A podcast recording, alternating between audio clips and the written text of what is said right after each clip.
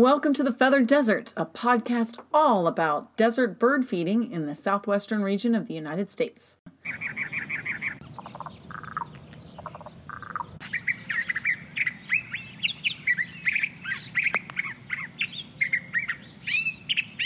Welcome to the Feathered Desert, everyone. Today, we're going to be talking about nesting etiquette. And the nesting season is upon us again, and we thought we'd talk about the different kinds of nests our desert birds build, and then how we can help them succeed, and talk about how we should behave around nesting sites. And Cheryl's going to start us off talking about our three main types of nests that we see here. Yes, thank you, Kiersten. There are three main types of nests we see here in the desert, and those are one, open cup nests that are in trees or shrubs, cavity nests that are built into a cactus or a tree, and number three is open cup nests on or near the ground. So let's start with number one. Open cup nests in trees or shrubs. This type of nest is made by many of our commonly seen birds here in the Phoenix Valley, such as house finches, my favorites, all of our doves and pigeons, curve-billed thrashers, another favorite, northern mockingbirds, double-tailed grackles, not my favorite, Abert's towhee, and all of our hummingbird species. An open cup nest looks like what it sounds like, a cup, and is typically made of grasses, twigs, roots, and leaves, and is open on top. These nests are often lined with soft materials such as feathers, mammal hair, and dead grasses. We want to take a moment to talk about these about an especially cool nest, the hummingbird nest. These nests are built by female by the female using grasses and leaves and are held together with spider webs. She lays two eggs in the nest and as chicks grow, the nest expands, keeping the chicks snug and safe. Lately, hummingbird nest boxes have exploded all over the internet, but we are here to tell you that hummers will not use these boxes, and they are open. They are open cup nesters and will not nest in a cavity. The only thing you're going to get is spiders, I'm afraid. Right, yes. Which they'll eat, but if you want to buy a spider house, go ahead. Yeah, so certainly save your money. They're kind of cute. I mean, unless you think they're cute, but don't expect a hummingbird to actually nest in it because it's just not going to happen. Yeah. All right, looking at number two, those are our cavity nests. This type of nest is essentially a hole burrowed into a cactus or a dead or dying tree. That's essentially what a cactus. That's essentially, sorry, what a cavity nest is. So our most common cavity nesters are Gila woodpeckers, gilded flickers, house sparrows, American kestrels, and our two non-native species that are very prosperous here, the peach-faced lovebird and European starling. The woodpeckers actually do most of the hard work. We've all seen the holes in the saguaro cactus. Those are actually created by Gila woodpeckers and gilded flickers. They'll actually peck into the cactus, making a big hole, enough for a nest, and then they leave it to dry for a few days. They have to do that so that the cactus will heal up and then create a boot. That's where That's those boots called, come from. Yep. And that leaves the perfect cavity for a nest. So sometimes the woodpecker doesn't use it or uh, moves on after one nesting season or whatever, but it leaves these cavity nests vacant, and then that's where the rest of our cavity nesters will use them. So American kestrels, the peach-faced lovebirds, all of those guys, they don't actually make their own nests. They just go around trying to find a cavity nest that's abandoned. Yeah. and Even like the western screech owl. Yep, Western Screech Owl. Yeah, we actually have a lot of cavity nesters that are willing to use somebody else's hard work Yes. for their benefit. So the Gila woodpecker makes a new nest every year. Yeah. So it's really not hurting the saguaro cactus. They have lived together for hundreds and hundreds of years, and um, it's a benefit to both that the Gila woodpecker builds its nest in the saguaro cactus. Just want to put that out there because you know some people have this negative um, thought process towards Gila woodpeckers in this saguaro cactus. Right. Yeah, and if you notice, it's not like they're making nests in your little baby saguaro. No, they're using the really old ones who have been living for 50 years or more. That's where they want to build their nest. And it is, just like Cheryl says, it's great for the saguaro as well because it brings birds towards them, especially during their blooming season and mm-hmm. their fruiting season. Yes. That's how they are pollinated, the Gila woodpecker. And the gilded flicker are both pollinators of the saguaro cactus. And then we've got our lovely doves. That some yeah. people a little, little too much, but the white winged doves come back in during fruiting season and they eat the fruits, and that's how saguaro cactuses actually replant themselves. So having those birds around them is incredibly important to their life cycle as well.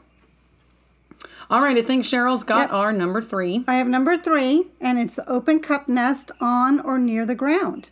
So the Gambel's quail is our most common ground nester here. They will make an open cup nest on the ground under brushy, okay, this is a tongue twister Kiersten stuck in. brushy bushes made of grasses and twigs and often lined with feathers. Try saying that three times fast. While the female sits on the nest incubating eggs, the male will perch higher on the shrub, acting as a lookout. That's so cute. As many of us know, quail will also commonly lay eggs in potted plants in our yards. Yes, they do. The greater roadrunner is is our other desert resident that makes a cup nest near the ground. They build their nest in the lower branches of shrubs and cactus and are more that are more flat than the curve of a like a cup. Yeah, those are just really our two most popular ones here. There are other ones that lay on the ground, and um, we're going to talk a little bit about some really interesting nests coming up. so, right. the three that we just talked about right now are really the most common types of nests. It's not the only type of nests that birds will make, but these are the most common types of nests that we have here. So, I wanted to point out just a couple of really extraordinary nest builders that we have here as well. And the first one actually is the cactus wren. Now, the cactus wren is super cl- uh, super cool. He actually makes an enclosed nest, and I say he because it is the male. The male is the one that makes the nest in the cactus wren, and he does make them uh, more of an enclosed nest. So it's like a cup nest with just a ball, kind of with a hole in it for them to enter, and it's made of twigs and branches. And what's so interesting about it is they make more than one, and they make more than one every season. He can make up to five different nests during one season. And two of these nests may be used, maybe only one of these nests may be used, but the other ones are used as decoy nests, which is super cool. So he'll go to them every once in a while, and then we do have the suspicion that one may be kind of like a man cave when he needs to kind of get away. he uses that one. But if he feels that there's a predator maybe following them, um, trying to find the nest, he'll go to one of his decoy nests, which I think is exceptionally cool. Now, in good seasons, when cactus wren will actually have two uh, clutches, they will not use the same nest twice to raise their babies. So this will be a pair that is together and they'll choose another one of his nests. So really making that first nest that they raised something successful in a decoy nest. Which I just thought was just exceptionally crazy and very interesting. The fact that they have that forethought. Yeah, that's a lot of planning, and it's a a, lot of planning. lot of work for him as well. So the verdin are also one of my favorite, absolute favorite birds Yes, of the desert Southwest, and they have little enclosed nests also, and they'll actually make two nests a year. So this is very interesting. During the summertime, they'll nest together, the male and the female, to help raise babies. And this nest will be enclosed but made of much lighter material, some dry grasses, and they point the opening of that towards the prevailing winds to help them stay cool. And that's great. It's just once again amazing amounts of forethought there. I don't think I could choose to open my door to the prevailing winds when Yeah, I'm building a know that? house. Yeah, it's amazing. And then in the winter, they will make another nest, and they actually will make two nests. The female will make her own nest, and the male will make his own nest in the winter. And they use thicker materials, and then they're going to line it with mammal hair um, to help stay warm. And they position the opening away from the prevailing winds so they can stay warm during the winter. They're amazing to me. They're amazing little architectures with little compasses in them. It's just, whew, it's crazy. Then one that is, we're talking, we went from the cactus wren who makes five nests a year to someone who barely has any forethought or anything, the lesser nighthawk. We get these guys here this time of year. They are migratory. They come here in our spring and summer to catch insects, and you'll see them right around dusk. These guys, not not big on the on the nest building. They do less than a mourning dove. And for those of you who ever watched Mourning Dove, it's like two sticks and an egg is coming out. That's what mourning doves do. Lesser nighthawks don't even do that. They'll lay eggs. There's a few rocks, maybe maybe already in a circle, maybe already in a semicircle, and they're like, this looks great. And they go to that little area of rocks under a shrub and they lay their eggs. So they don't even really move the rocks around. They just go and say, this looks great, I'm gonna lay an egg here. So those are the lesser nighthawks. So we went from the cactus wren, who has five different nests, to the verdin, who does a lot of work, to the lesser nighthawk that's just like plop. And I'm good. They're all successful though. They're all successful, which really just tells you What we don't know. Yeah, exactly. It's amazing. so, one of the things we said at the beginning was what we can do. How can we help our birds nest successfully? So, how can we do that, Cheryl?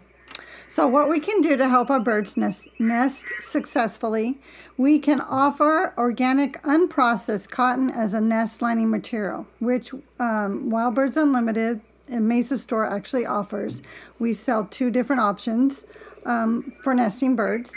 Oh, number two, we can leave our shrubs and bushes alone during the spring and summer. If you need to trim bushes and trees, do it in the winter, especially our palm trees that are preferred nesting sites for both cavity nesters and open cup nesters. I, Liberty Wildlife would love it if we didn't trim our palm trees. Oh, gosh, yes, they would have so fewer birds. Yes. Number three, leave nests alone. If you have a nest near your house, do your absolute best to give them space so they are not scared off by the off the nest and have time to incubate the eggs and raise chicks until they fledge. Please do not disturb nests to take pictures. The flash can scare the parents off the nest. Oh, I got I got six, so I'm on number four. If you are having a mourning dove mom that keeps trying to lay an egg with two sticks and a branch, you can, which they do, Yep. you can place a basket made of natural materials in the spot they keep using and anchor it with bread ties. This works, but if you don't want her to continue to nest there um, over and over again, take your basket down. Exactly, yes. before the tree gets too tall. I have a basket in a tree that is now too tall for me to reach, and so I have a I have a permanent nest up there till um, it gives way. If the nest is an is in an inappropriate place and no eggs have been laid, you can tear it down, and the birds will typically find another place. But if eggs are already laid, wait until the chick has fledged, then tear down the nest. That would be nice. Yes. So the last one is man made nest boxes can also be mounted for our cavity nesters, but make sure the dimensions of the box are specific to the species you want to attract. And the whole opening is the correct size so that the birds can use them safely. And each size is specific to the bird The specific species of bird, yes. species of bird, yes. And also make sure that the nesting box has a way for the fledglings to get out. So it's not smooth on the inside, it's rough and, and like ladder Right. Um, and that all, markings in there. Right, and the dimensions for the box is if you are a person who is good with tools, you can certainly make your own. And I will put a link in our show notes to the Cornell Lab website, and they have a great site that is based on nest boxes and what sizes they are and which Yes. birds they go to. Yes. And they talk about that as well. Because, yeah, you do have to have some sort of kind of like rough edges or maybe Yeah. even uh, um, a Grooves ladder. Not, yeah, Grooves the- grooves, grooves. yeah, I yeah, was yeah. looking for. Grooves that make kind of like a ladder so that the little birdies can climb up um, from the inside. All right, well, that pretty much covers our nest etiquette. But I have a plant spotlight today that wraps right into or ties right into this subject. Um, and that is the scrub oak. So the scrub oak is actually a smaller oak. Most of you are thinking oak tree. My God, it's going to get huge. This one only gets about eight feet, and in the oak realm, that's pretty darn That's small, short. actually. Yeah. um, that can get up to 12 feet wide, so it is definitely much more broad than it is tall. It has leathery gray green leaves that cover rigid branches, native to Arizona, is what it is. It does best at higher altitudes, but it can grow in the valley. In the valley here, it will need supplemental water in the heat of the summer, and afternoon shade is beneficial. But if you're at higher altitudes, it can take full sun. Like most, it likes most soils, so you don't really have to be terribly picky about that. And it should be pruned only to remove dead leaves. It doesn't do as well with massive grooming, but it's going to grow up that eight feet tall. And it's not going to have a bunch of little, little branches on the bottom, so that shouldn't be too much of a big deal once it starts growing. Um, it can make an excellent hedge, but it is slow growing. So you got to keep that in mind. Uh, the dense foliage actually provides shelter for birds and small reptiles and mammals, which is perfect. It's just what we want it to do. Many desert animals will eat the acorns, and it is a host plant to several different desert butterflies. So, this is really an all around fantastically wonderful uh, tree to plant. And anybody who's gone out to uh, Boyce Thompson Arboretum out in Superior, if you take the high trail, um, when you go hiking out there, you'll see a lot of different scrub oaks. And then you can kind of make a decision oh, is this something I want in my yard? Because it's certainly, when I first saw it, my husband looked at the leaf and he's like, that looks like an oak tree. And I was like, oh, it's not an oak tree. Look how tiny it is. But yeah, we looked at it and they actually had a sign on it and it was a scrub oak. So very, very interesting. Now, a little bit of a tip here it's not a good choice um, if you have horse property. Um, because acorns can be poisonous to horses. So if you yourself have horse property or you butt up to neighbors that have horses, they would certainly appreciate you not planting something with acorns. Um, but if it's far enough away and you're not afraid of them getting in to where a horse can get it, then it's a really great um, tree to look into. Well, thank you everybody for joining us at the Feather Desert for our nesting etiquette and we will be with you next time.